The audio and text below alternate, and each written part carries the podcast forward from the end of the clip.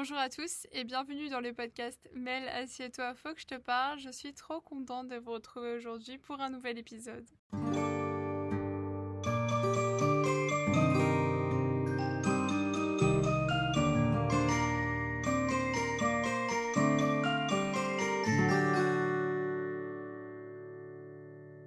Comme vous avez pu le constater la semaine dernière, il n'y a pas eu d'épisode pour la simple et bonne raison que j'ai enregistré un épisode mais j'étais pas trop fière du rendu. Je trouvais que ça s'entendait à ma voix, que j'étais pas bien, que j'avais envie de pleurer, tout ça, donc je préférais ne pas le publier et je veux toujours m'en tenir à publier un contenu dont je sois toujours fière et toujours en adéquation avec. Et dans l'entrefait, j'avais mis un message sur euh, le compte Instagram du podcast qui est @mail.podcast et j'avais un peu interagi et parlé avec Alexandra. Alexandra, si euh, tu écoutes cet épisode, euh, gros bisous. Et avec Alexandra, on a eu une petite euh, conversation sur le fait de se sentir chez soi, sur le fait de devoir déménager, le fait de pas se sentir à sa place dans des lieux dans lesquels on doit vivre pendant une certaine période.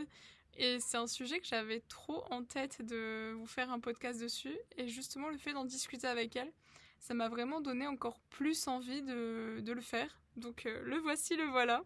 J'ai l'impression que tous les déménagements qu'on peut faire, euh, notamment à partir de nos, de nos 18 ans, dans le cadre de la vie étudiante ou de la vie d'adulte, ça marque justement le passage de la vie d'enfant à la vie d'adulte.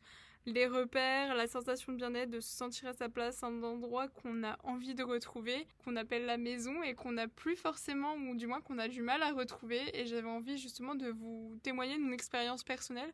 Car là, depuis que je suis entrée dans le supérieur, j'ai déménagé sept fois, ce qui est quand même pas mal. Et de vous partager mes petits tips pour vous sentir chez vous, même si, bah, en ce moment, c'est très compliqué euh, de mon côté. Donc euh, franchement, je vais être 100% honnête, il y a des tips que je vais vous dire et que j'applique même pas, enfin que j'ai du mal à appliquer en ce moment. Mais justement, ça va nous faire euh, une double thérapie à vous et à moi. Let's go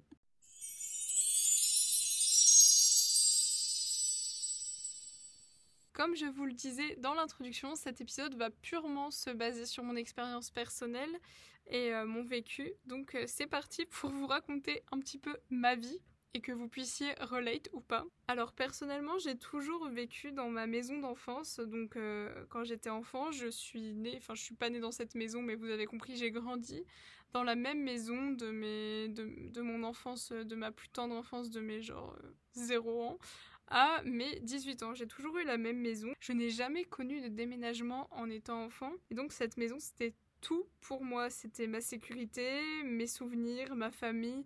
En fait, c'était vraiment mon repère ultime. Puis, à mes 18 ans, c'est là que tout a commencé à partir en couille. En fait, ce qui s'est passé, c'est qu'à mes 18 ans, euh, j'ai eu une envie de changer. Je me suis dit que c'était le moment, de toute façon, après le lycée, pour prendre mon indépendance aussi parce que dans ma famille, euh, j'ai une culture familiale euh, très indépendante. C'est-à-dire que ma mère est partie de chez elle à 18 ans. Mon frère est parti de la maison à 18 ans et ma soeur est partie même plus tôt de la maison, donc j'avais pas forcément envie d'être la tanguine de service. Et forcément, quand il y a une culture comme ça euh, familiale, c'est presque inné chez toi que tu as envie de bouger parce que tu vois l'exemple de tes frères et sœurs qui l'ont fait, des membres de ta famille, tu vois que tes parents encouragent vers cette indépendance et donc forcément, tu as envie de le faire. Je pense que ça a joué un gros rôle. Donc ce besoin de changement, envie de nouvelle ère, envie de découvrir autre chose, surtout que moi je viens, je pense que la plupart des gens qui m'écoutent aussi viennent de Valenciennes, évidemment, ce petit bled. Et franchement, c'est pas forcément un endroit très sain, je trouve, parce que c'est beaucoup, comme c'est petit, c'est beaucoup de commérages, tout le monde se connaît, tout le monde parle sur tout le monde.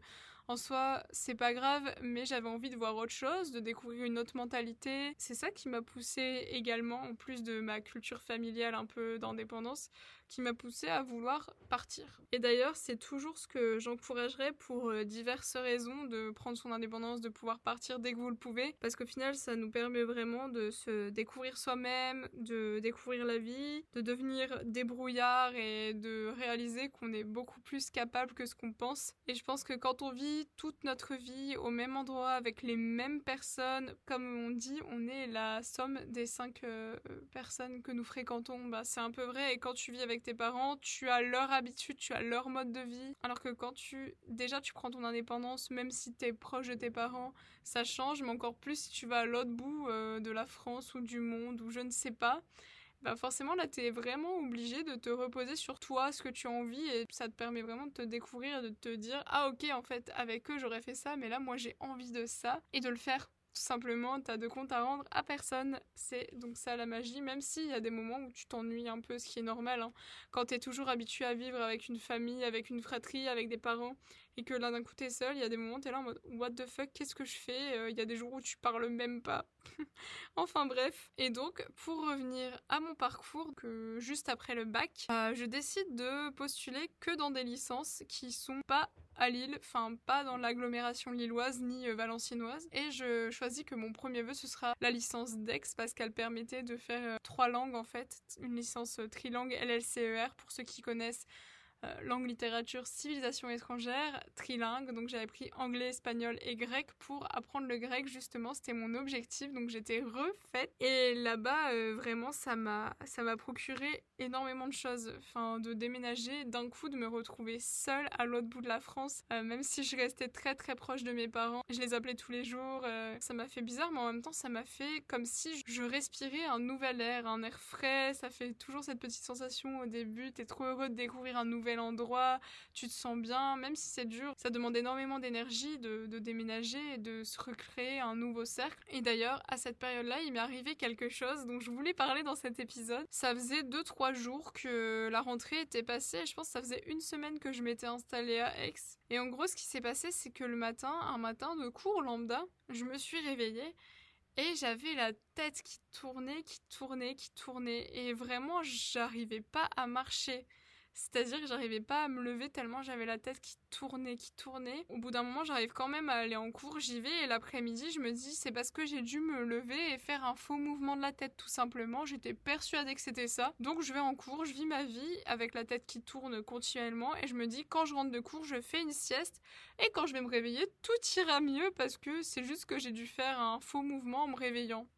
Mais que nenni, quand je me suis réveillée de ma sieste, c'était encore pire. J'ai dû appeler ma sœur en urgence parce que oui, j'ai déménagé vers Aix et ma sœur, euh, qui a 15 ans de plus que moi, habitait pas trop loin d'Aix, genre à une demi-heure euh, de voiture. Donc j'avais quand même un repère sur place et donc je l'appelle en disant il faut que tu m'emmènes chez le médecin, tout ça. Le lendemain, je vais chez le médecin et sachant que la nuit, j'ai dormi genre 15 heures. Truc de fou. C'était genre juste après ma première semaine de cours, je me rappelle, c'était le vendredi. Donc la nuit, j'ai été dormir chez ma sœur, j'ai dormi 15 heures.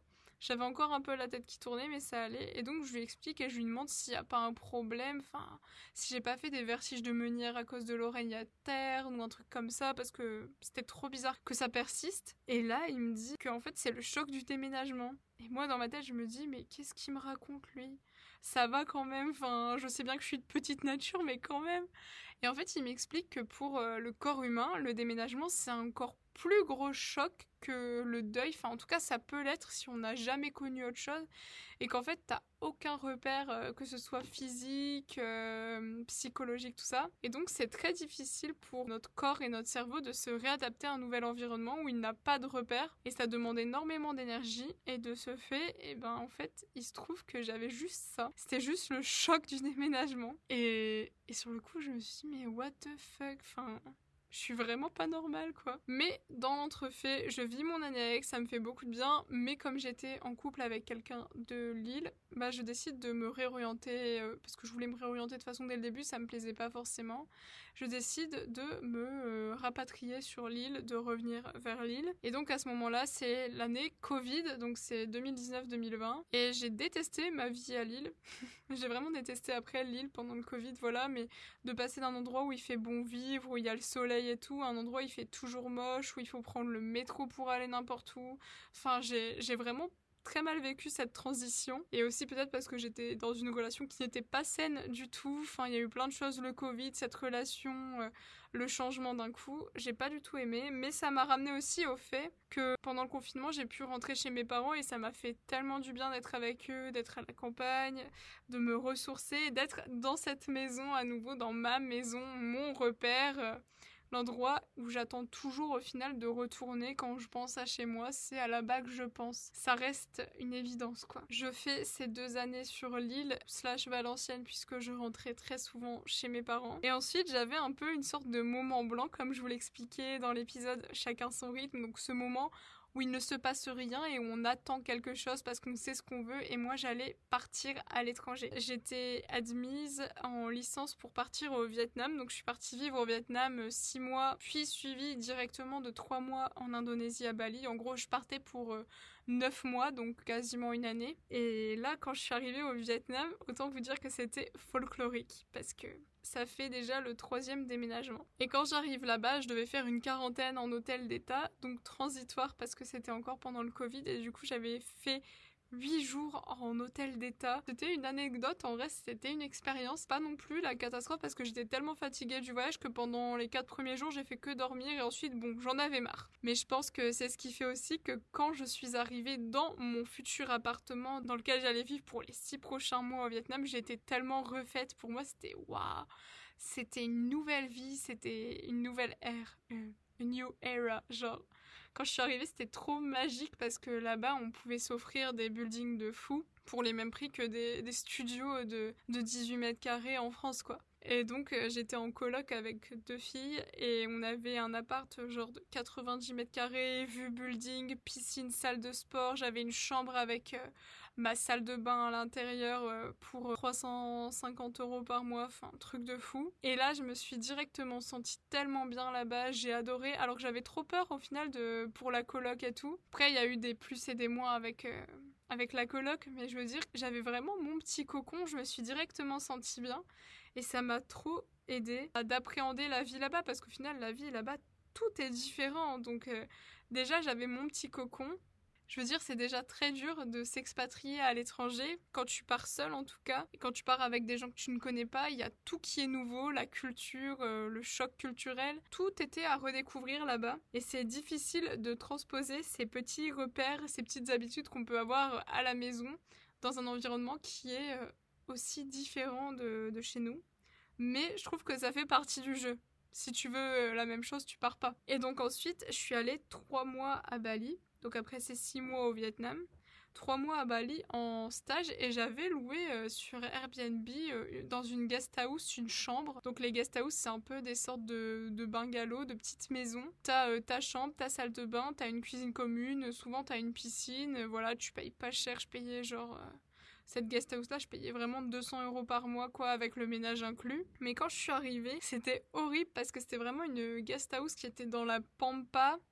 Donc je pouvais pas bouger, je pouvais pas euh, aller à la mer par exemple, je pouvais pas déjà à Bali on fait rien à pied, mais là c'était vraiment même en scooter, c'était compliqué, il y avait rien d'éclairé la nuit, enfin ça me faisait vraiment peur, je me sentais pas du tout bien là-bas. Pas du tout bien là-bas, tous les jours j'étais stressée à l'idée de sortir, de faire la marche dans la pampa. En gros, du moment où on me déposait en scooter, j'avais genre 4-5 euh, minutes à pied, vraiment dans la forêt avec la boue et on voyait rien. Enfin, vraiment, ça faisait trop peur. J'aimais pas du tout. Et j'ai eu un gros déclic parce qu'au début, je me suis dit, bon, bah, j'ai déjà payé sur Airbnb, je peux pas faire de retour en arrière. Et après, je me suis dit, non, non, non, mais attends. Déjà, je suis venue toute seule à Bali.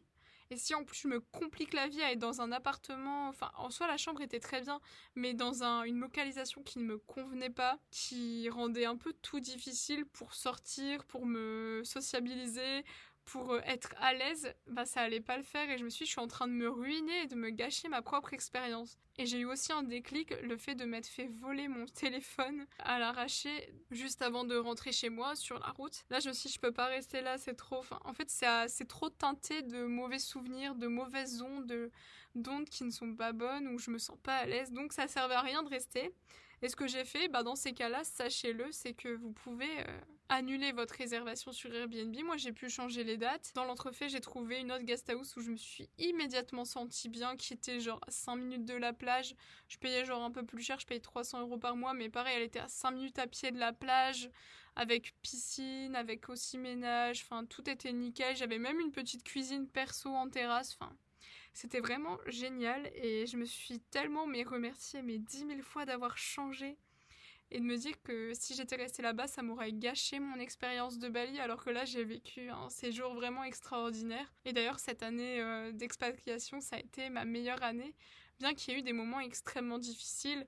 Et je me dis, il faut pas se mettre des bâtons dans les roues comme je l'ai fait. Et il faut savoir mettre les choses en place pour se mettre bien. C'est déjà très difficile d'être dépourvu de repères. Donc il faut savoir euh, vraiment que ce soit à l'intérieur ou la localisation, mais c'est essentiel. Sinon vous, vous gâchez votre expérience. C'est déjà dur de se retrouver à l'autre bout du monde. Donc ne vous rendez pas les choses plus difficiles à vous-même. Et donc ensuite, à la fin de ces neuf mois, je suis bien évidemment rentrée en France parce qu'il le fallait. Hélas, Enfin, hélas, c'est pas hélas, j'étais contente de rentrer au bout d'un moment. Je pense que chaque chose en son temps.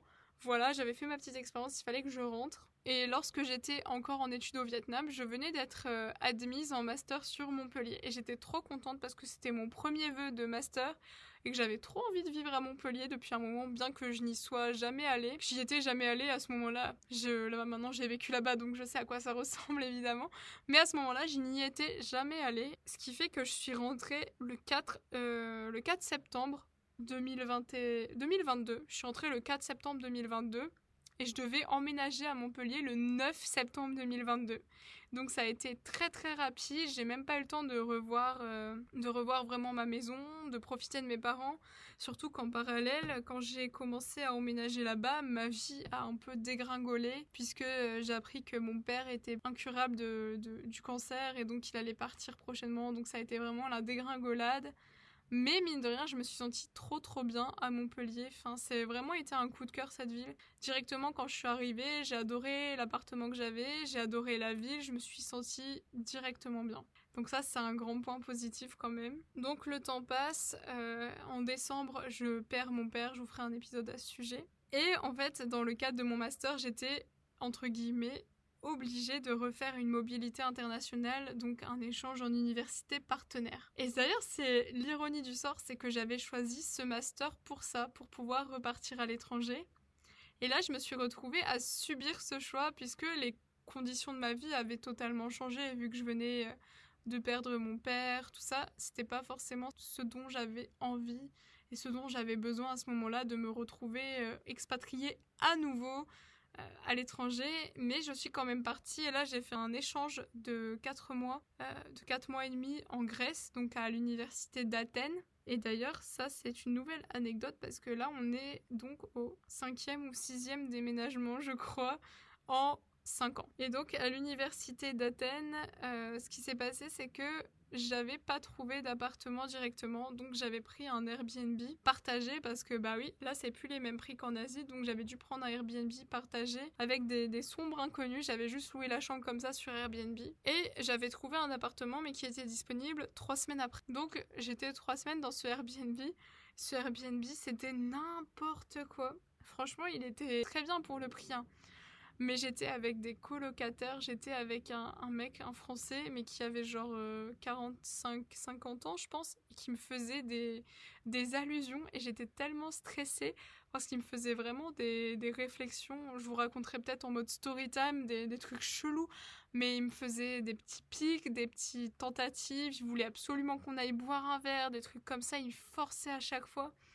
Et j'étais tellement stressée de la présence de ce mec que, en plus, c'était une salle de bain partagée. Donc, dès que j'allais me laver, je vérifiais qu'il avait pas mis de caméra derrière le miroir et tout, et j'étais pas à l'aise. Donc, quand je suis arrivée dans mon appartement trois semaines après, autant vous dire que là, j'ai soufflé et je me suis dit, mais c'est tellement important de se sentir bien. Même si, au final, tous ces derniers appartements, je me suis jamais sentie chez moi. Vous voyez ce que je veux dire? Rien n'a remplacé ma maison d'enfance dans mon esprit, dans mon cœur, dans ma, dans ma sensation de, de sécurité, dans le fait que j'attendais euh, toujours inconsciemment de retourner dans ma maison d'enfance. Ça, c'était évident. Et maintenant, j'ai repris du coup la deuxième année de master sur Montpellier et je devais faire un stage et donc j'ai dû redéménager à nouveau. Donc là, ce qui est rigolo, c'est que la vie, elle m'a fait un peu un petit clin d'œil. Vous devinez où je suis en stage À Aix-en-Provence. Donc ça fait vraiment une boucle qui fait que j'ai commencé mes études à Aix-en-Provence. Entre-temps, j'ai fait 5 ou 6 villes. Et là, je suis de retour à Aix-en-Provence. Mais à la fois, c'est plus du tout le même sentiment qu'au début.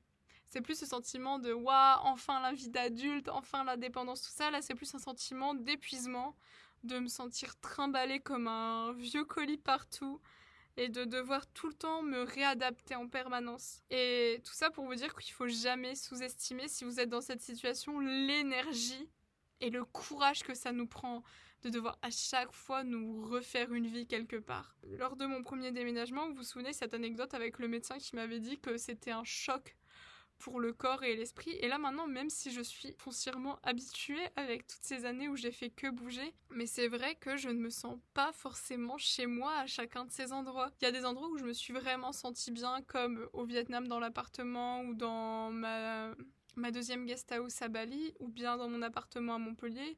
Là, je pense que je me sentirais bien ici à Aix au fur et à mesure dans mon appartement. Mais il n'y a aucun moment où je me suis dit que je voulais revenir là où je suis. Euh, enfin, je sais pas si vous voyez ce que je veux dire. Ce sentiment de ah, je rentre chez moi, je me sens bien chez moi, enfin c'est chez moi, et là je me sens pas du tout chez moi. Il y a même un truc où j'ai l'impression d'avoir euh, des parties de moi partout, d'avoir des maisons partout, mais de plus avoir de vraies maisons du coup. Et pour moi, cette maison, ma maison d'enfance, c'était ma vraie maison, c'était genre le repère. Et là, le truc, c'est que comme j'ai, je n'ai plus cette maison, parce que dans l'entrefait, ma mère a voulu évidemment déménager puisqu'elle était toute seule dans une grande maison, là où il y avait tous les souvenirs.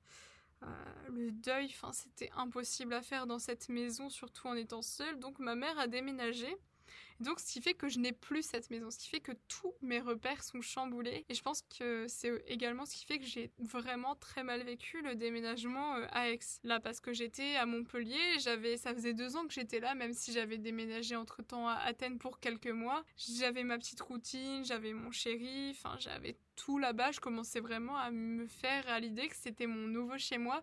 Et d'un coup, bim, en 2-3 semaines, je change totalement de quotidien. C'est extrêmement bizarre comme sensation où à chaque fois, tu as l'impression de... On te remet à zéro d'avoir gravi des échelons, d'avoir monté, et d'un coup, bim, casse départ, bim, casse départ. C'est super dur.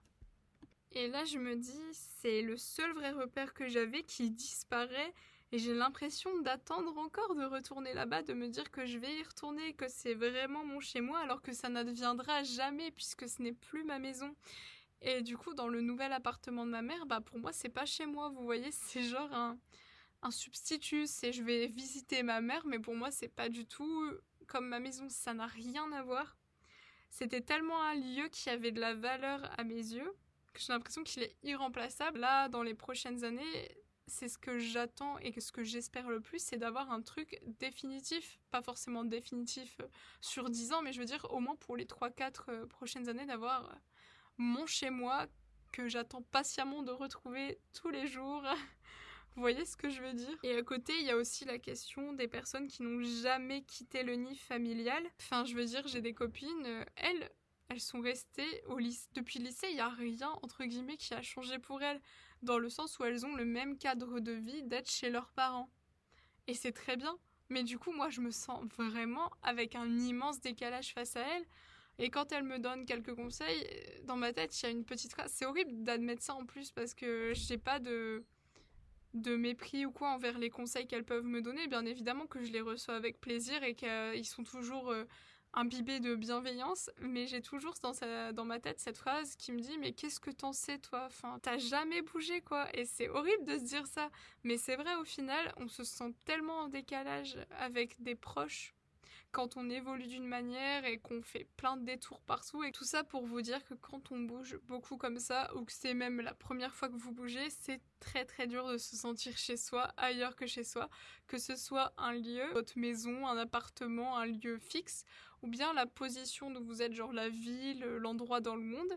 C'est extrêmement difficile, surtout au début où on n'a pas de repères et ça fait énormément d'informations puisqu'on n'a plus notre famille, nos amis qui sont proches de nous. On doit se recréer un cercle aussi social. Ça, ça puise énormément d'énergie. Je...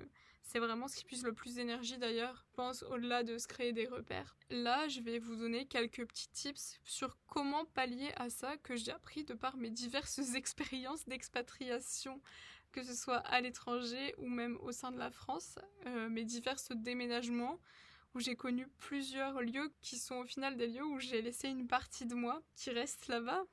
Déjà, mon premier conseil, ce serait de se laisser du temps. Il faut que vous processiez.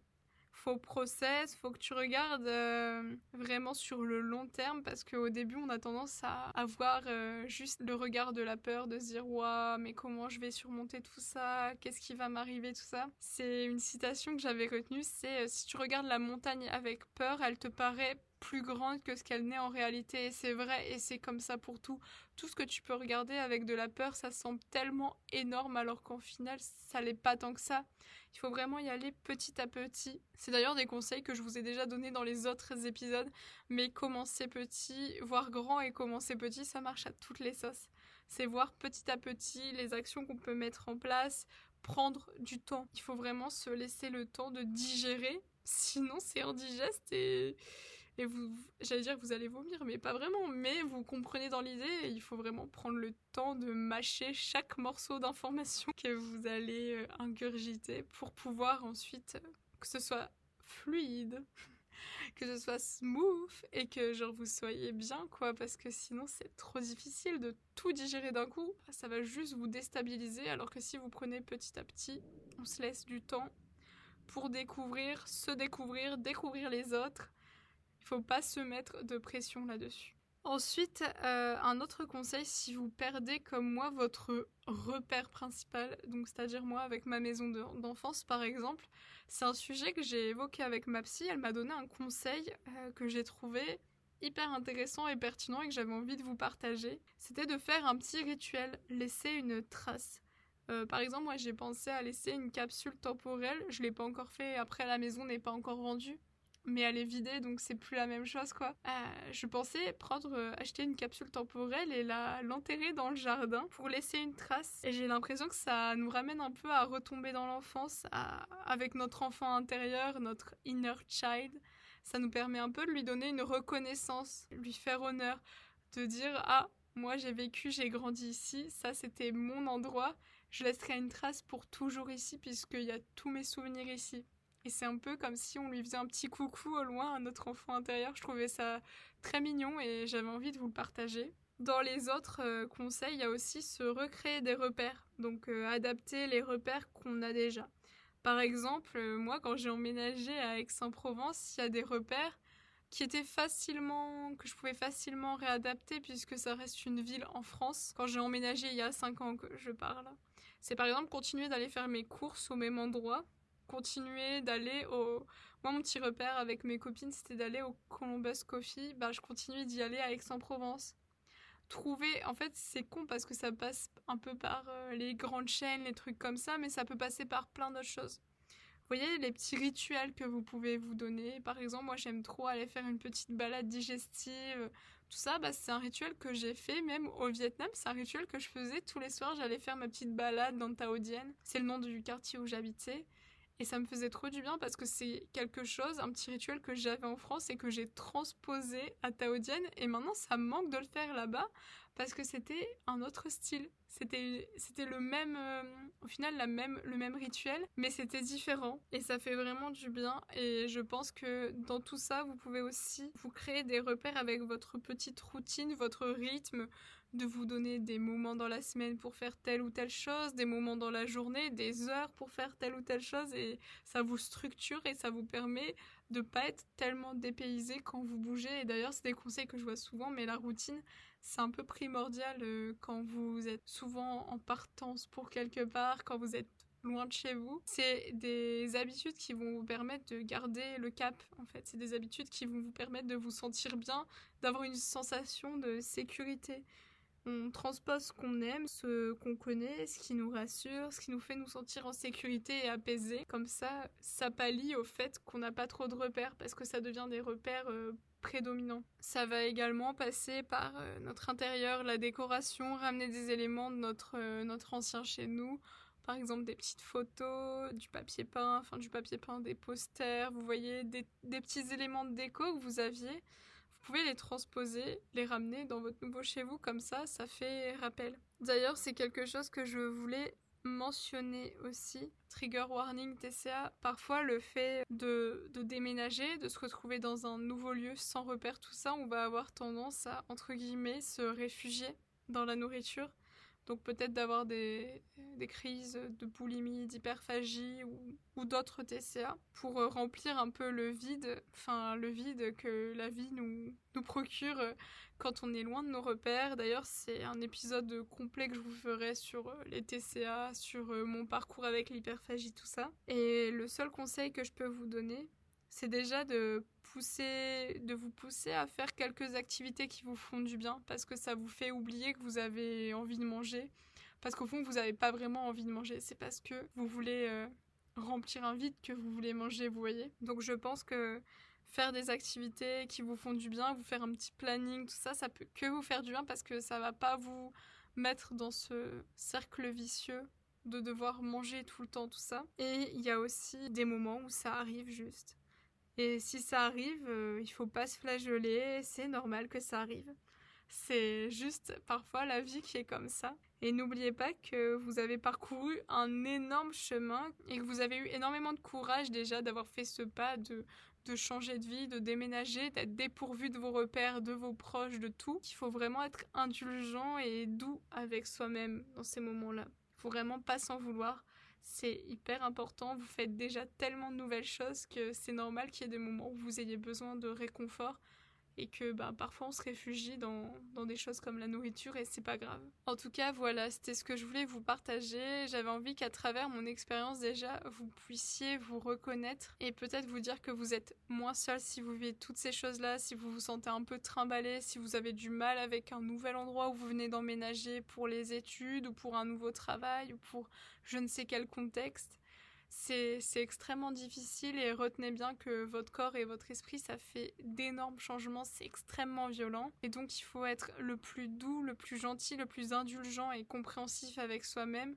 Voilà, vous allez peut-être avoir certaines réactions que vous auriez pas soupçonnées, mais euh, il faut se laisser un peu tranquille et se laisser du temps, surtout prendre le temps de découvrir tout ça parce que souvent c'est des très belles expériences et ça nous apporte énormément sur nous-mêmes et sur les autres. Et je pense que c'est important de le savoir. En tout cas, voilà, j'espère que ça vous aura plu également et que les conseils vous seront utiles si vous êtes dans ce genre de situation. En tout cas, n'hésitez pas à, c'est un truc que je dis jamais, mais c'est vrai, à mettre 5 étoiles au podcast si ça vous a plu et à vous abonner au Instagram du podcast qui s'appelle mel.podcast. Enfin bref, je vous fais de très gros bisous, prenez soin de vous et j'ai hâte de vous retrouver la semaine prochaine pour un nouvel épisode.